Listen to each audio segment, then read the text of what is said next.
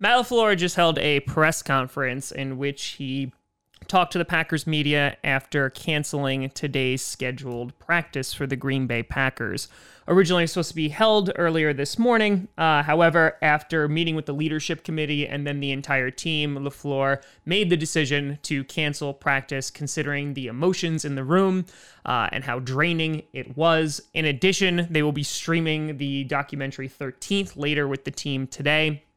And it was interesting because LaFleur said that there wasn't a single guy that said, let's not practice. LaFleur, instead, as a leader, made that decision not to have practice today. And this is, of course, coming off the backs of many sports teams and organizations deciding to postpone. The Lions started this two days ago. Last night, of course, you saw the NBA got involved as well. So they rescheduled three playoff games. The WNBA got involved, the MLS and the MLB all rescheduled their games that were supposed to happen last night. So when this first came out, with the Milwaukee Bucks deciding that they were not going to play, not telling management, not telling the ownership, um, this was a player led decision, and the ownership said that they were on board with it. You know, if they had told them previously, which was was all well and good. And immediately, what started to happen was people were questioning: Is there going to be a continuation of the NBA season? Is there are there going to be playoffs? Are they just going to cancel the season? They're going to walk out of the bubble. There are reports of teams like the Lakers who are not going to proceed with playoffs. And then it was announced today that the players voted that they were going to continue with the playoffs this weekend as early as tomorrow, resuming games. And one of the earliest reactions was, "Oh, that's it." That's all they're going to do. Because yesterday we were talking about how brave and noble and you know how much of a statement this was. And then you had people coming back today saying that it was just virtue signaling. It was it means essentially nothing even though the NBA has decided that they are going to donate more money to social justice initiatives and causes. And so what we're left with is we have gone you know two days with uh, with limited or no sports. And the question then becomes where do we go from here? And that was one of the questions that was asked to Matt LaFleur of where do you go from here? Are there talks of potentially players you know boycotting or technically striking from games that teams are not going to play? Uh, are there going to be practices tomorrow? In which LaFleur did not have an answer to. He said that there was no roadmap for this. Instead he said we're going to take it day by day and we're going to listen to the players and we'll take it from there.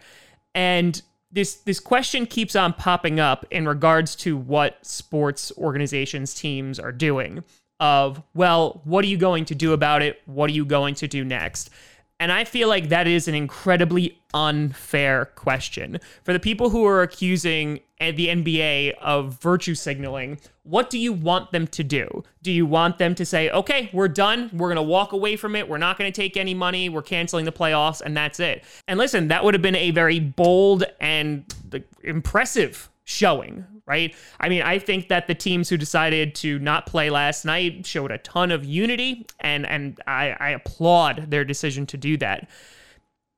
I think it's also incredibly unfair to expect radical systemic changes to come from athletes. And athletes already commit a ton of time, effort, and money to help their communities, whether it's with social justice initiatives or whether you have guys like JJ Watt who throw a ton of money, or even Drew Brees who throw a ton of money to help rebuild communities after natural disasters. But of course, the narrative has shifted to, well, that's all they're doing. Well, in the end, nothing happened. Nothing of note was accomplished. And the problem is, is that we are now expecting more from our athletes to fix societal problems than the people that are actually elected, than the actual politicians whose jobs are to make the lives in this country of Americans better. To see injustice or to see wrongs within our society and fix it. That's the whole reason they're there, or at least that's the whole reason they're supposed to be there. And I feel like we have just completely and totally let them off the hook. Instead, we're looking at LeBron James and saying, well, LeBron, what are you going to do? The guy is building schools. Like, he literally is spending millions of dollars on these initiatives. And it's like, well, no, what else are you going to do? And Adrian Amos, the safety for the Green Bay Packers, tweeted out today that I'm not here solely for your entertainment. And for the crowd that tells these players to shut up and dribble or, you know, just play football, don't protest on my time, I'm trying to get away from politics, what have you. If you are in that stadium or you are in your house cheering for that player or that team, that enthusiasm, that support shouldn't end when they walk off the field or walk off the court and have to deal with real life problems that could potentially endanger their lives. When they take off the jersey, they are still the exact same person. And to support basic human rights for those people is not a radical and should hell not be a partisan issue. Instead, what has happened because of politicians, of the media, the narrative has gotten so warped that you can't identify a problem with police and also say at the same time, I support law enforcement, just not those cops, because they are not doing the right thing. And as soon as Jacob Blake was shot seven times, the brigade came in and said, Look at all of his priors. He's a criminal. He was reaching for something in his car as he walked there he should have listened to the cops. And listen, you should listen to cops, right? If they're giving you orders, you should listen to cops. Except when you do and you still get shot, like Daniel Shaver a few years ago, who was crawling on his belly and was be given orders by police and was still shot and killed unarmed as a person who is surrounded by law enforcement in my family. You can support law enforcement and also push to weed out the cops who make my family members look bad because they wear the same badge. You can do that.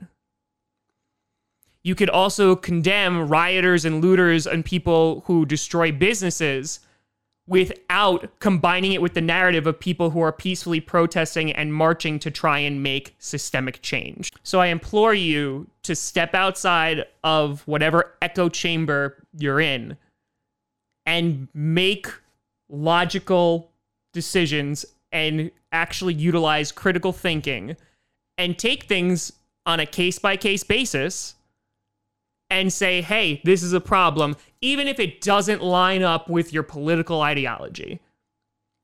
Because it, do- it doesn't have to. But to say that this human rights issue is political and that when you start talking about it, that's politics entering sports, which, by the way, has been there for a very, very long time. You could even look at Vince Lombardi, right, who fought for players, who fought for African American players on their football team. Aaron Rodgers said a few days ago one of the most important things you could do is listen. And so I implore you to listen as well. And at the same time, I, I want to make this very clear. You know, regular day normal people, the narrative is also shifted that you are the ones who have to do something about this and change a broken system. And it is a broken system. Again, open an American history textbook. And I agree that as people, one of the biggest things that we can do are hold the people who are supposed to lead us and form policy based off of our demands. We need to expect more from them. And if they are not getting it done, I don't care. If they are blue, red, purple, I don't care. Vote them out. But the problem is, is you're telling people, oh, just vote. Just vote. And I'm not talking about even the presidential election. I'm talking about local elections, sheriffs, etc. Just vote. Some of these people don't have the luxury of time. And it's easy to say, well, if you don't like the way things are done, just, you know, wait until some election and then maybe things will change. Politicians are supposed to work for the people. I don't know if that's how it is anymore.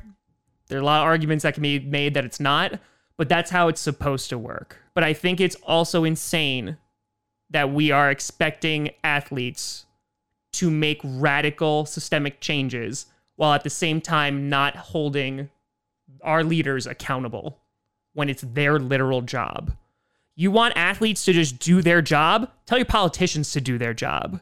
Because then Colin Kaepernick won't have to kneel if they're doing their job.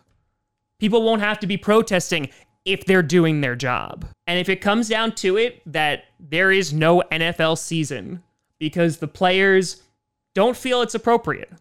Because as LaFleur said, you are more than just your job. Your job is not what defines you.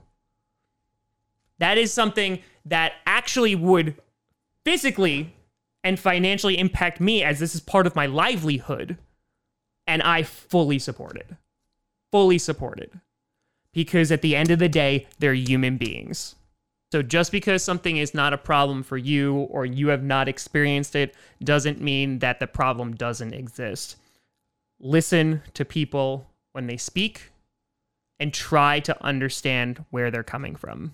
Because when we do that and then there's actually some sense of unity, well, then they have to listen. And that's when things actually start to change.